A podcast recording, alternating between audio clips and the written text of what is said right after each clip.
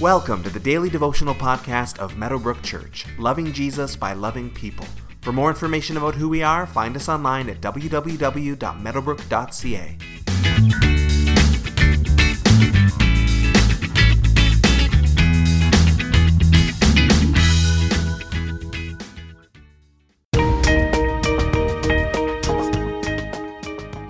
There's a 2010 movie called Unstoppable about a runaway train filled with explosive material and the efforts of several Hollywood superstars to bring it to a halt.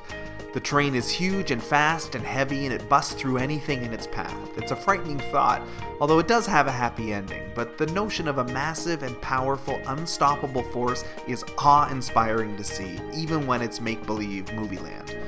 And this idea is exactly what the scriptures say the gospel is like. Fueled by the power of Almighty God, this gospel is spreading across the earth and it will not be stopped. Powerful leaders and empires have attempted to stamp it out, but still it remains. Rival religions and philosophies have challenged it, but it will not be held back.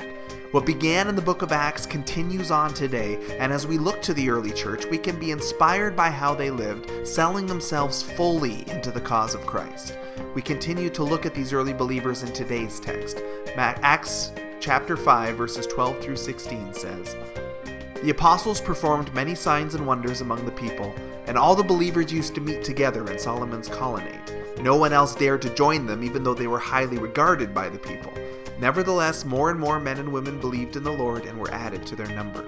As a result, people brought the sick into the streets and laid them on beds and mats so that at least Peter's shadow might fall on some of them as he passed by. Crowds gathered also from the towns around Jerusalem, bringing their sick and those tormented by impure spirits, and all of them were healed. So, interestingly, the early believers are still meeting publicly at Solomon's colonnade, which was part of the Jewish temple.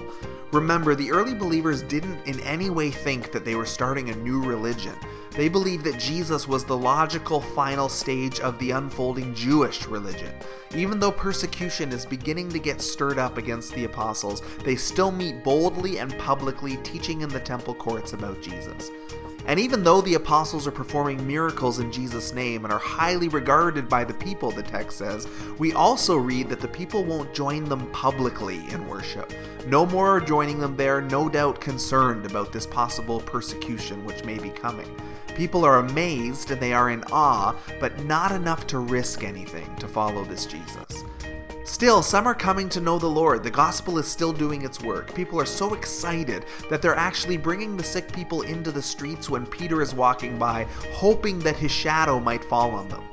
Now, if we're being truly faithful to the biblical text, it doesn't actually say that anyone was healed by this method. It's possible that the people are just so excited that they begin acting in this way.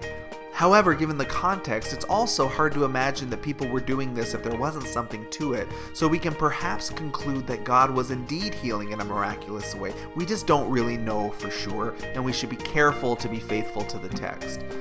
The sick in the area come and they are healed, demons are driven out. These were key markers of Jesus' ministry. He had said that his disciples would do the same things that he did. They are confirming the words of Jesus as his power continues to work by his Spirit in the lives of those who follow him. If the same Spirit who dwelled in Jesus dwells in the apostles and also dwells in us today, then we too should be seeking the Spirit's power to confirm the word of his gospel. For you to ponder today, think about those people who were amazed at the power of the gospel, but were too afraid or too concerned to jump all in with the apostles. Is there anywhere in your life where you're not all in, any part of the faith that you're holding back from? If so, acknowledge it and ask the Lord to help you be bolder as you move forward in your faith journey.